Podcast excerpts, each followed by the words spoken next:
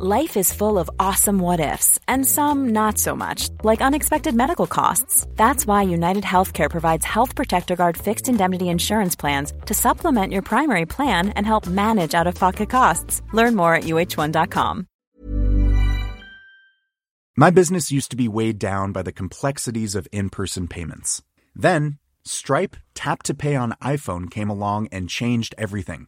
With Stripe, I streamlined my payment process effortlessly. No more juggling different methods. Just a simple tap on my iPhone and transactions are complete. What's truly remarkable is how Stripe caters to all my customers' preferences. Whether they're using cards, Apple Pay, or other digital wallets, Stripe ensures a smooth checkout experience every time. Setting up Stripe was a breeze, taking just minutes to get up and running. From local markets to global retailers, Stripe helped me expand my reach and grow my business with ease. To learn how Tap to Pay on iPhone and Stripe can help grow your revenue and reach, visit stripe.com slash tap iPhone. Coming up on DTNS, can you trust Amazon's Sidewalk, AMD's new GPUs, game upscaling tech, and Tesla parts? And why is Twitter getting into weather? This is the Daily Tech News for Tuesday, June 2nd, 2021 in Los Angeles. I'm Tom Merritt. And from Studio Redwood, I'm Sarah Lane. And from the Podfeet podcast, I'm Allison Sheridan.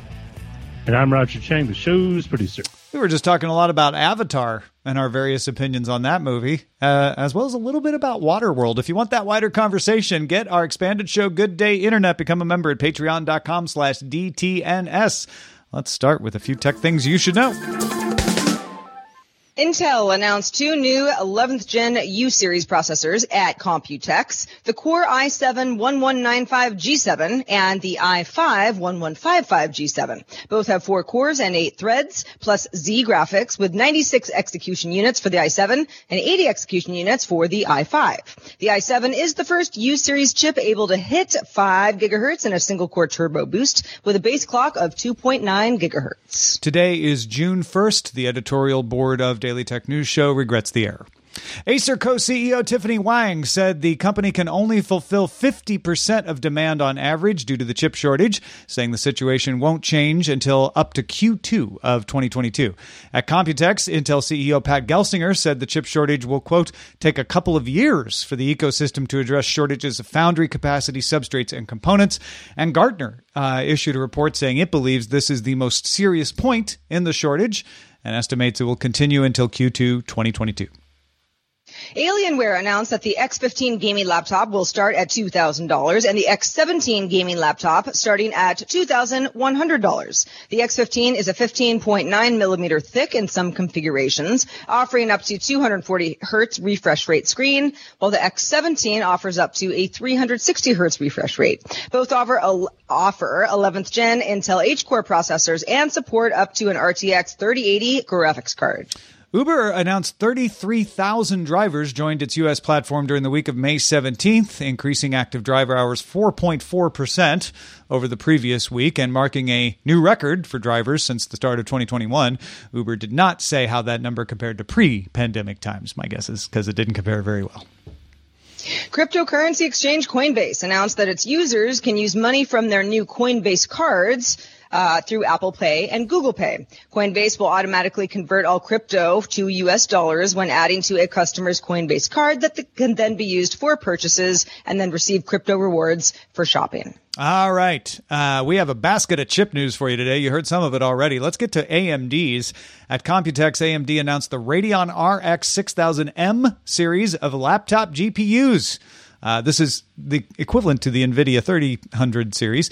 Uh, you got the 6800M, the 6700M, and the 6600M, the 6800M being the one comparable to the NVIDIA RTX 3080. These are based on the RDNA 2 architecture. They support Smart Access Memory, or SAM, that's AMD's version of resizable bar, and use Smart Shift to shift thermal limits of the CPU and GPU for best performance. The RX 6800M and 6600M are shipping to OEMs now. Uh, they also announced the AMD Advantage program, which laptop makers can use if they meet certain standards, like at least 300 nits of brightness in the display, less than 40 degrees Celsius at the WASD keys, 10 hours of video playback on the battery, PCIe Express Gen 3 solid state drives, and a few other things. The Asus ROG Strix G15 will be the first to carry the AMD Advantage label. AMD announced more details about its equivalent to NVIDIA's DLSS game upscaling. AMD calls its version Fidelity FX Super Resolution. You could just call it FSR for short. It supports four levels of rendering and can reach up to twice the frame rates compared to native 4K rendering.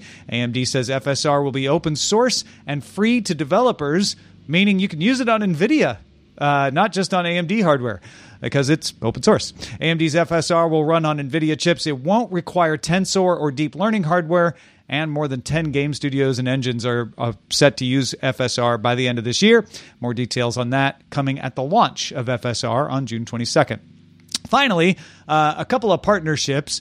The next Samsung Exynos chip for mobile phones will feature AMD's RDNA 2 graphics. That means the mobile phones will support ray tracing and variable rate shading. Best bet is this will probably show up first in the Samsung Galaxy S phone in 2022, but that's interesting. And Allison, your next Tesla infotainment system, if you get a Model S or a Model X, might use an AMD Ryzen processor and an AMD RDNA 2 GPU. They didn't say which models, uh, but the Model S Plaid with the new AMD system starts deliveries June 10th. not trying to make you buy a new car, but uh, this well, is this, this is this is important, Tom, because I have noticed uh, some severe uh, video lag when playing Missile Command and Asteroids in my Tesla. So I, am I'm, I'm really you, looking. You do that a lot, do you? Oh yeah, all the time. Mm-hmm. Well, I mean, that's, I mean, all kidding aside though, uh, is there a time when you're looking at the, you know, impressive, uh, you know, infotainment console that's currently in your Tesla and thinking, eh, the refresh rate could be better. You know, there are things that are laggy about this display because I'm always just sort of blown away by anything you do see. Yeah, it, well, yeah. it is. A, it is a beautiful display, and now uh, it, it's more things going on in the in the background. I think like the uh, it used to be that when cars were sitting next to you, they'd get real twitchy, like they'd spin on axis and stuff. But they obviously fix the code and they don't they don't jerk around so much. Um, the the uh, graphics of the satellite display is real slow, but I sort of wonder if that's not the network.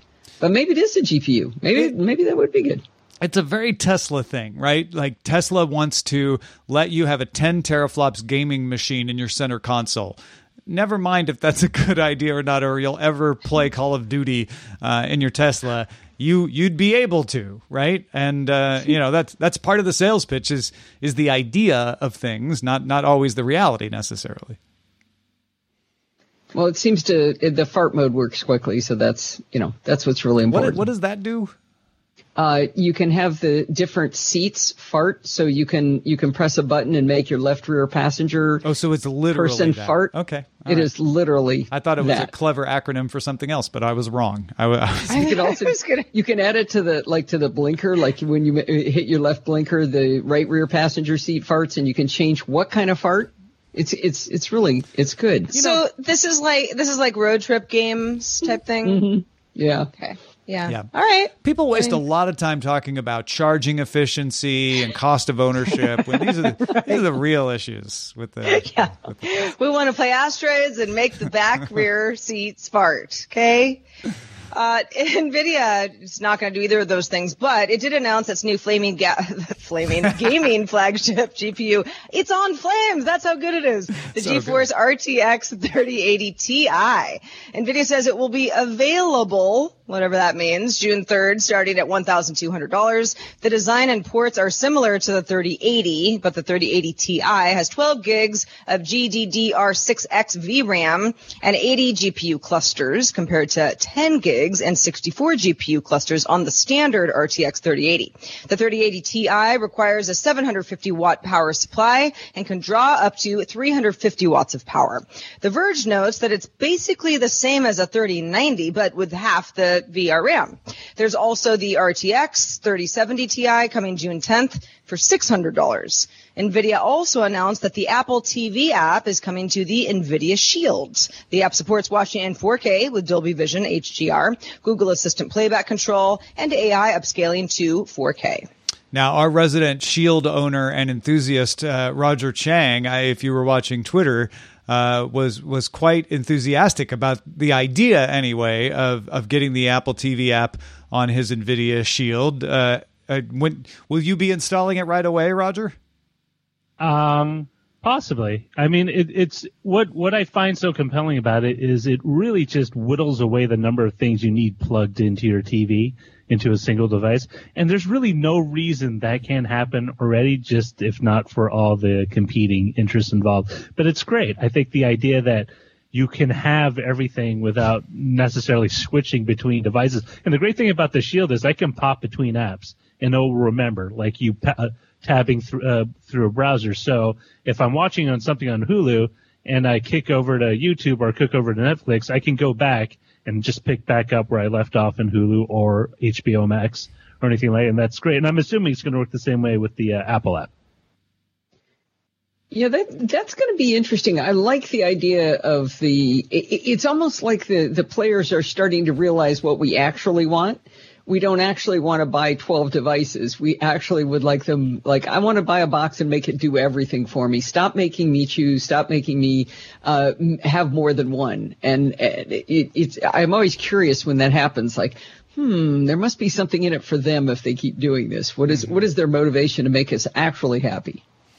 And and and would you call this uncharacteristically Apple to to make the Apple TV app as widely available as, as, it has. I mean, you can get a Chromecast that supports Apple TV uh, and does you know Dolby and 4K and, and I think that. Roku also, right? Yeah, yeah, absolutely. It's out on the Roku. Yep. Um, yeah, it tells you that their their Apple TV thing is a different kind of thing than what else they've done. But you know, I mean, they do have Apple Music on Android, and they, you know, don't forget iTunes on Windows, right? That was good. So uh, they do have a history of having done it. Whether they do it well will probably be the question. Yeah, I feel like this is the first big pivot towards becoming a service company is to do something like this where you're you're making your app available widely. Now they don't have the Apple TV app for Android, right? Only Android TV, I think. Yeah. I I don't know how many people would watch TV on on their phone. I, I use it on my do. iPhone, and sometimes I wish yeah. it was on my Duo. Um, huh. Occasionally, yeah, especially at night when I'm like, ah, I don't want to turn on the TV. Let me let me just watch a little bit of this on my phone so I can turn it off quick and put it away. Just put a six point seven inch screen really close to your face, and it's, it's like having thing. a widescreen. Yeah. I love that that turning on the TV is just too complicated these I days. know it's ridiculous. That's why we've oh, got a mobile device. I am. Yeah. It is though. No, it, it is. Be. It really is. If Steve's not um, around, I just don't watch TV downstairs because it's just uh, I don't even know how to turn it off, and I'm good at this stuff. So you just tell your voice assistant turn it off. Anyway. make it go away. Well, the tech press is definitely interested in reporting that Twitter is testing ads in fleets. You may have forgotten that fleets are like Snapchats for Twitter. But you know what? We're actually more interested in Twitter's new weather service. Twitter partnered with meteorologist Eric Holthaus to launch a local weather news service called Tomorrow across 16 cities in North America with 18 participating meteorologists. There will also be 20 to 30 climate writers and four part-time editorial staff. Some of the content will be free, some behind a $10 a month membership. You can get long form content on Twitter and Q&As with meteorologists on spaces. Members can t- ask unlimited questions. You can check it out at tmrw.is.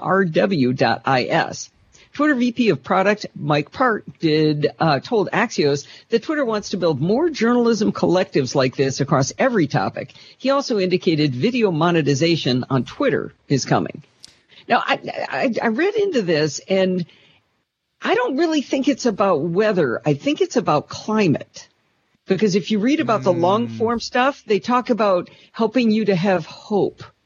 They actually use that word about having hope and looking to the future and, and not you know, they call it tomorrow. Yeah, and they're and they're hiring twenty to thirty climate writers. So right. I mean, they right. call it tomorrow yeah. a weather service, but I think you're right. I, I, it's feel- a community of people sharing resources and delivering justice, oh, hope, okay. connection, safety, and resilience in a world in urgent need of systemic action. So this isn't so about. Yeah. Is it going to be 72 tomorrow? Yeah. No. Well, that's that's probably going to be in there somewhere. I I signed up for San Francisco, which is one of the participating cities and just happens to be the closest city to me. Uh, that is, you know, in the 16 city rollout. And I, you know, it's, it's sort of signed up and I just got, well, what can I get for free? Let's just see what the free content is. And I guess it's, it's going to be rolling out in the evening. So my first edition of this newsletter has not come yet. I got a couple emails like, yeah, okay, we got you. Welcome. And I was like, huh, a newsletter, an email newsletter. Okay, well, not necessarily going to be bad content. Uh, it seems very separate from Twitter. I understand that some of the folks who might be participating in, in what I may be reading and, you know, maybe I'll like it and I'll follow them on Twitter because of the, the, t- the Twitter tie-in is a little lost on me. Well, but Sarah, you mentioned in our pre-show, what about the poems? Yeah. Well, that was one of the things where it's kind of like, you know, it, there's, there's verbiage that's always used for these sorts of things like, ooh, and for, you know, uh, subscribers for $10 a month, you know, more exclusive content, including poems, memes, and call to action items. You know, I'm yeah. like, sort of like, what? Like, none of that stuff is necessarily bad, but I'm right. like, I'm, I'm just, I need to feel more compelled to pay. That feels this. very positioned towards people who would respond to climate justice as a call, like, oh, poems too. That, that's very nice. So I think, I think they know who they're targeting there, I guess.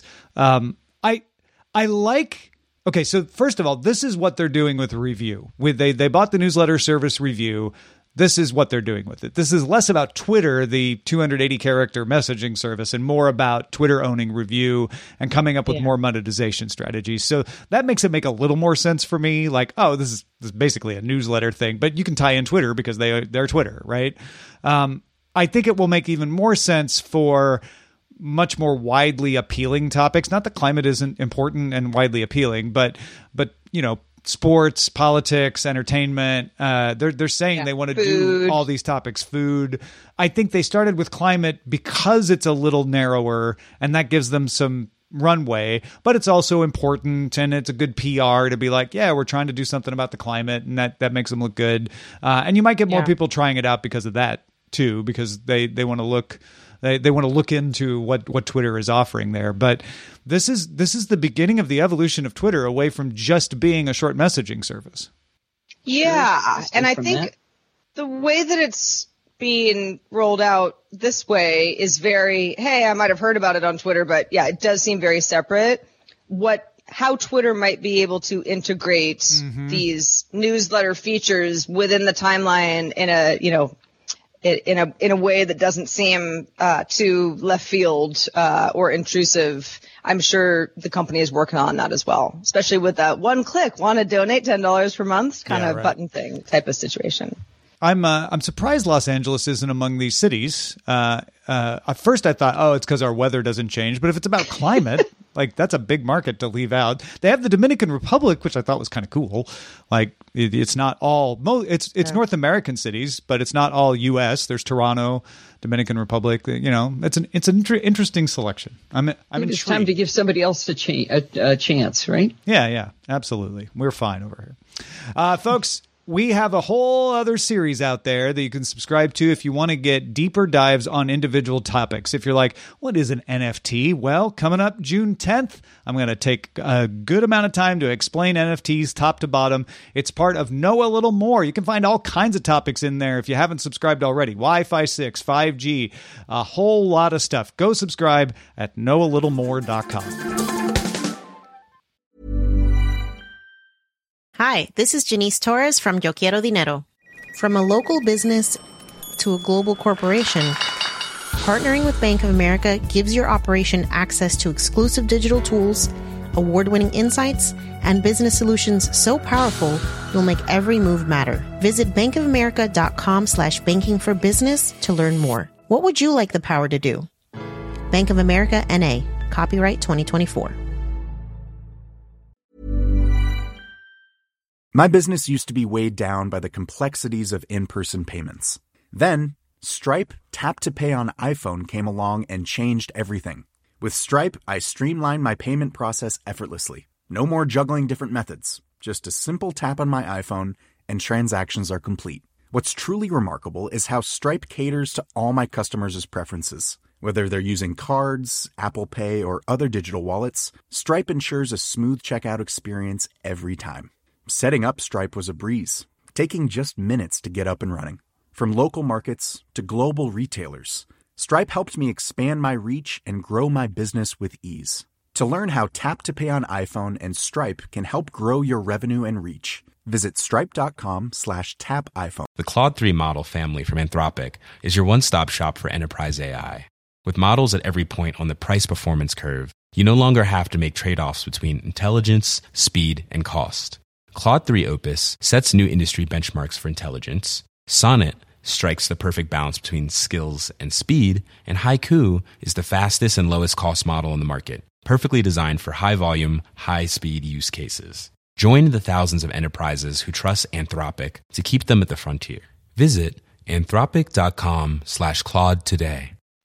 On June 8th, Amazon is launching a free public mesh network called Sidewalk in the United States. It pools together small amounts of bandwidth from Echoes, Rings, other Amazon voice powered devices to cover your neighborhood with low bandwidth connectivity. In fact, tile trackers will be enrolled in Sidewalk, which will make it easier for tile trackers to work because they'll have a connection more often. The devices using Sidewalk connect by Bluetooth Low Energy, or if they need to go a little farther and there's enough devices that support it, the 900 megahertz spectrum. Amazon also says there's a few other direct connection frequencies it might use. That's how the devices can connect, like the tile tracker to an Amazon Echo or an Amazon Echo to another Amazon Echo. Then your internet connected device, like an Echo, can communicate on another device's behalf using the internet. So if you're like, why would I need to do this? Uh, let's say your garage has a security light. It just needs it just needs to occasionally, you know, talk to the internet, but it's not using a lot of bandwidth, and it's in a place that's out of range of your Wi-Fi. Well, you can either spend money doing an extender, or if you're part of Sidewalk and your neighbors are cooperating, it could use the 900 megahertz network to connect to the Echo in your neighbor's garage, which would forward info over their internet connection. Or let's say you drop your keys in front of an apartment complex. Your tile tracker can connect to the ring doorbells in the complex to ping the tile server using those people's internet connection. So, I know your immediate question is how much internet are other people's things going to use on my network if I leave this on? Well, the speed is limited to 80 kilobytes per second. So, very low bandwidth. It's not it's not going to congest your network. And Sidewalk says that it won't use more than 500 megabytes of data per month per account. So for most people, that's not a lot. Depends on your plan, though.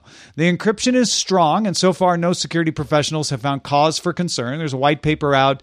They're using Diffie-Hellman, elliptic curve, three layers, all this stuff, trying to explain that.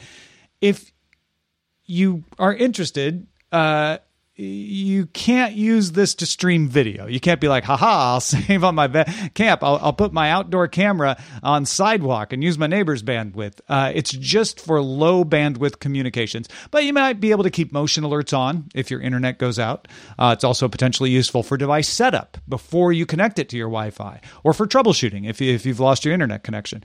The downside is you are already opted in if you own one of these device, devices, and even that 500 megabytes could affect people with very low data cap. You can turn it off at any time, but if you never want to be a part of it, you've got until June 8th to turn it off. Look for Amazon Sidewalk in the account settings of your Alexa app, unless you're Allison, who didn't have it in hers. Uh, Sarah and I had it in mine, but it hadn't showed up for you yet. Yeah, so I immediately went in to turn it off. and it, I've tried to come up with a rational reason why, and I think there's there's a lot of pieces to this. Number one, how dare you opt me in? That's probably the first thing. The second thing is it's also Amazon opting me in. I mean, maybe not as bad as if it was Google opting me in, but it's, you know, it's right up there in the, the players we're starting to trust less and less. Um, I also really wish that they'd used open source uh, encryption tools for this uh, networking technology. They may be doing it right, but it's always better if more eyes are on it and the, you know the tools are open source. Um, the, fourth thing being not being able to opt out, I find really interesting. And I, I don't feel like any of this is a problem I have that I need them to solve because I've got a Ring Video doorbell that's really close to my Eero, which is also sold to me by Amazon. And, you know, nine times out of 10, it goes, what? I don't have a network. Oh, there I am. You know, it's already slow when it's right next to a really powerful router. So I'm not sure having the, yeah. the echo in my neighbor's garage is going to help me with that. I mean, the range extension thing is not going to be useful for everybody. The tile tracker's the easiest one to get your head around, but I bet I bet if people are using this and the neighborhood is cooperating, you'll you'll see more people come up with use cases. Yeah, when when uh, when both of you mentioned wanting to, you know, turn it off in your settings if you ever find it, Allison, you know, before the show, I'm kind of like, well, okay, if you if if the security part of this just gives you the willies because it's Amazon that we're talking about, then of course, you know, that's something that you have the, you have the power to do and you should do. Opting in, also, it's just annoying, right? You know, it's, it's, it's assuming a lot on the company's part. The company also just wants it to be widely adopted so that people are like, oh yeah, it works really well because, you know, a lot of people are already using it without even trying. I'm, I'm not going to turn it off, uh, for now. I feel like, you know, maybe I'll be sorry later, but more likely I'll just feel like, hey, hopefully my Echo device upstairs helped somebody at some point. Yeah, there, there's a lot of details on how this works. Uh, the people looking at it haven't raised any red flags. The people who know this sort of thing yet. I feel like this is a very good implementation of an idea that could be very beneficial for people. I also turned it right off, and I think it was just me being contrarian. Like, you opted me in. No, no, I'll decide mm-hmm. if I want to be in. Uh, when I get to the point that I decide I want to be part of Sidewalk, I'll turn it back on. But don't you tell me, Amazon. I don't think that's uh, contrarian. That, that's slap them for misbehaving. Yeah, maybe. You right? say tomato. It's, it's, yeah, I just I don't know. I don't think it. Uh, I don't know. Doesn't doesn't make me happy. Yeah, yeah. All right. What, what does this next story make you happy? Let's see. Sorry about that. Jumping down where am I? Here, the technical system of an EU-wide digital pass to verify your vaccination status is live now in a test status with a full launch expected July 1st, though some member states may take longer to adopt it. It uses QR codes and public key cryptography to secure vaccination status and test results. Reference software for apps to issue, store, and verify certificates has been published on GitHub. The system is only meant to be in place for a year. After then, EU citizens may be able to get an EU-wide digital ID, which is being developed. EU citizens would be able to use it to store payment details, passwords, and official documents like IDs and driver's licenses. Most member states have their own digital IDs, but they're not all compatible with each other.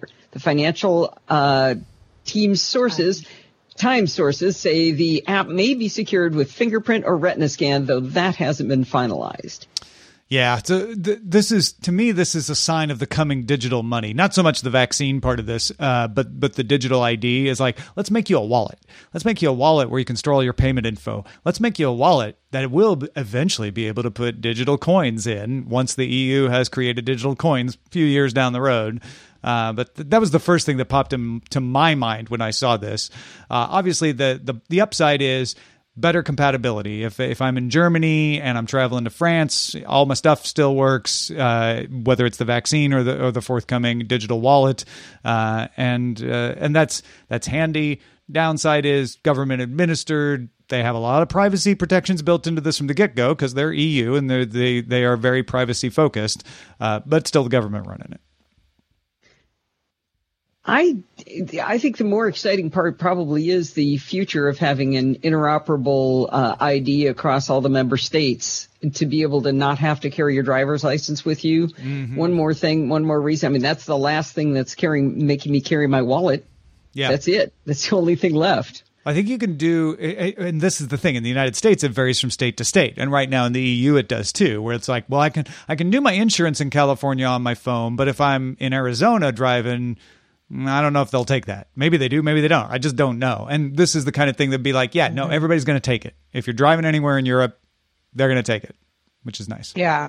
I mean, even there have been times where if I'm getting on a plane and I don't have to rent a car wherever I'm going, yeah, I, I won't take my driver's license, but I take my passport. Sure. You know, because it's like passport. It's you know, it's international. It's it's the ID, right?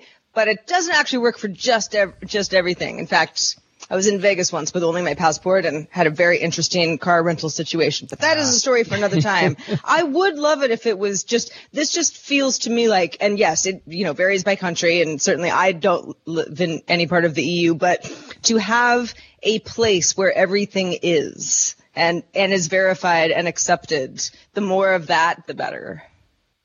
Indeed, indeed. I, I, I'm with you. I, I, will I'll let the uh, European citizens in the audience weigh in if they're concerned about uh, the centralization of this, or if they're like, no, no, no, this this is a good thing. Yeah. This gets back to what we were talking about, uh, not trusting Amazon. In the case of the EU, you're kind of like, well, wait a minute, they understand this privacy stuff of the of the groups that I would tr- I would trust my personal information to the EU. So, I mean, you say that, but you don't live in the EU. Does that make it easier to trust them? I don't know. Grass is always Maybe. greener on the other side of the ocean. Maybe. I don't know. Maybe. All right, let's check out the mailbag. Let's do it. Mike from Ottawa, Canada wrote in, and this is actually in response to a conversation we had on GDI where I was saying my Echo show when I, uh, when I call up the weather, speaking of weather, um, uh, or even when it's just displayed kind of, you know, in my carousel, will say Forestville, Ontario. I live in Forestville, California. Forestville, Ontario is a real place, but definitely different where you town than the one that I, well, yeah, totally. And Tom had said, gosh, maybe it has something to do with the CA of California somehow tricking the system somewhere into thinking Canada. Mike says, I loved hearing that Sarah's address was mistaken for a Canadian location because of that CA. I work for the Canadian Internet Registration Authority or CIRA. We manage the .ca country code domain and we run into people from California trying to register .ca domains all the time. The issue is that you need to have a Canadian presence to own a .ca. It's not that strange in the domain space as most country level domains try to reserve them for citizens. So we have an entire legal section for dealing with this type of issue. Just made me laugh that a regular part of my day was a nuisance when you're just trying to get the weather. I love that. Yeah. There's always somebody in the DTNS audience who knows exactly the one thing you guys are talking about. Exactly. And thank you, Mike, for sharing your expertise with us. That was awesome. Well, and the, and the best part is that the weather is accurate. It's just the location that It's just saying the 'Cause at first- location wrong. Oh, that's so interesting. Yeah, because at first I was like, "That's what the weather is in Ontario," and then I'm looking at all my, you know, because I have a bunch of apps. I'm like, "No, this is all local. Like, Uh-huh. it's just, it's a little glitch somewhere, Hmm. somewhere behind a curtain. You know, you'll find it, Mike." Uh, but yes, thank you for the feedback. If you have feedback on anything that we talk about on the show, uh, questions, ideas for future shows, feedback at dailytechnewsshow.com is where to send that email. Also, shout out to patrons at our master and grandmaster levels. Today they include David Mosher, Dan Voiles, and Logan Larson. We also have a brand new boss. Their name is Terrence Edwards. Just started backing us on Patreon. Thank you, Terrence. Welcome to the team. Terrence Also is smart. Terrence got his name on the show. You could do it too. I'm just saying, be like Terrence. It's true. Be like Terrence. Yeah. Thanks to Allison Sheridan for being with us today. Allison, what's been going on since we saw you last? Well, I've got a new episode of Chit Chat Across the Pond that I'm super excited about. Micah Sargent was on it and explained thread and what it means to our Internet of Things. And it was nothing like what I thought we were going to talk about. I learned so much. It was a great discussion. He really knows his stuff and it was a lot of fun too. So check that out over at podfeet.com. Excellent. On this show, we are live Monday through Friday. That's 4.30 p.m. Eastern, 2030 UTC. If you can join us live, please do so. If you want to find out more, go to dailytechnewsshow.com slash live. We're back at it tomorrow with Scott Johnson. Talk to you then.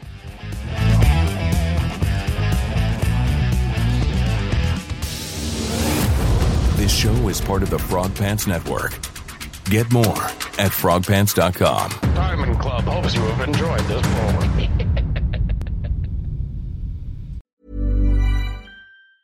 Hey, it's Danny Pellegrino from Everything Iconic. Ready to upgrade your style game without blowing your budget? Check out Quince. They've got all the good stuff shirts and polos, activewear, and fine leather goods, all at 50 to 80% less than other high end brands. And the best part? They're all about safe, ethical, and responsible manufacturing. Get that luxury vibe without the luxury price tag. Hit up quince.com slash upgrade for free shipping and 365 day returns on your next order. That's quince.com slash upgrade. Hold up. What was that? Boring. No flavor. That was as bad as those leftovers you ate all week. Keke Palmer here, and it's time to say hello to something fresh and guilt-free. Hello Fresh. Jazz up dinner with pecan-crusted chicken or garlic butter shrimp scampi. Now that's music to my mouth. Hello Fresh. Let's get this dinner party started. Discover all the delicious possibilities at hellofresh.com.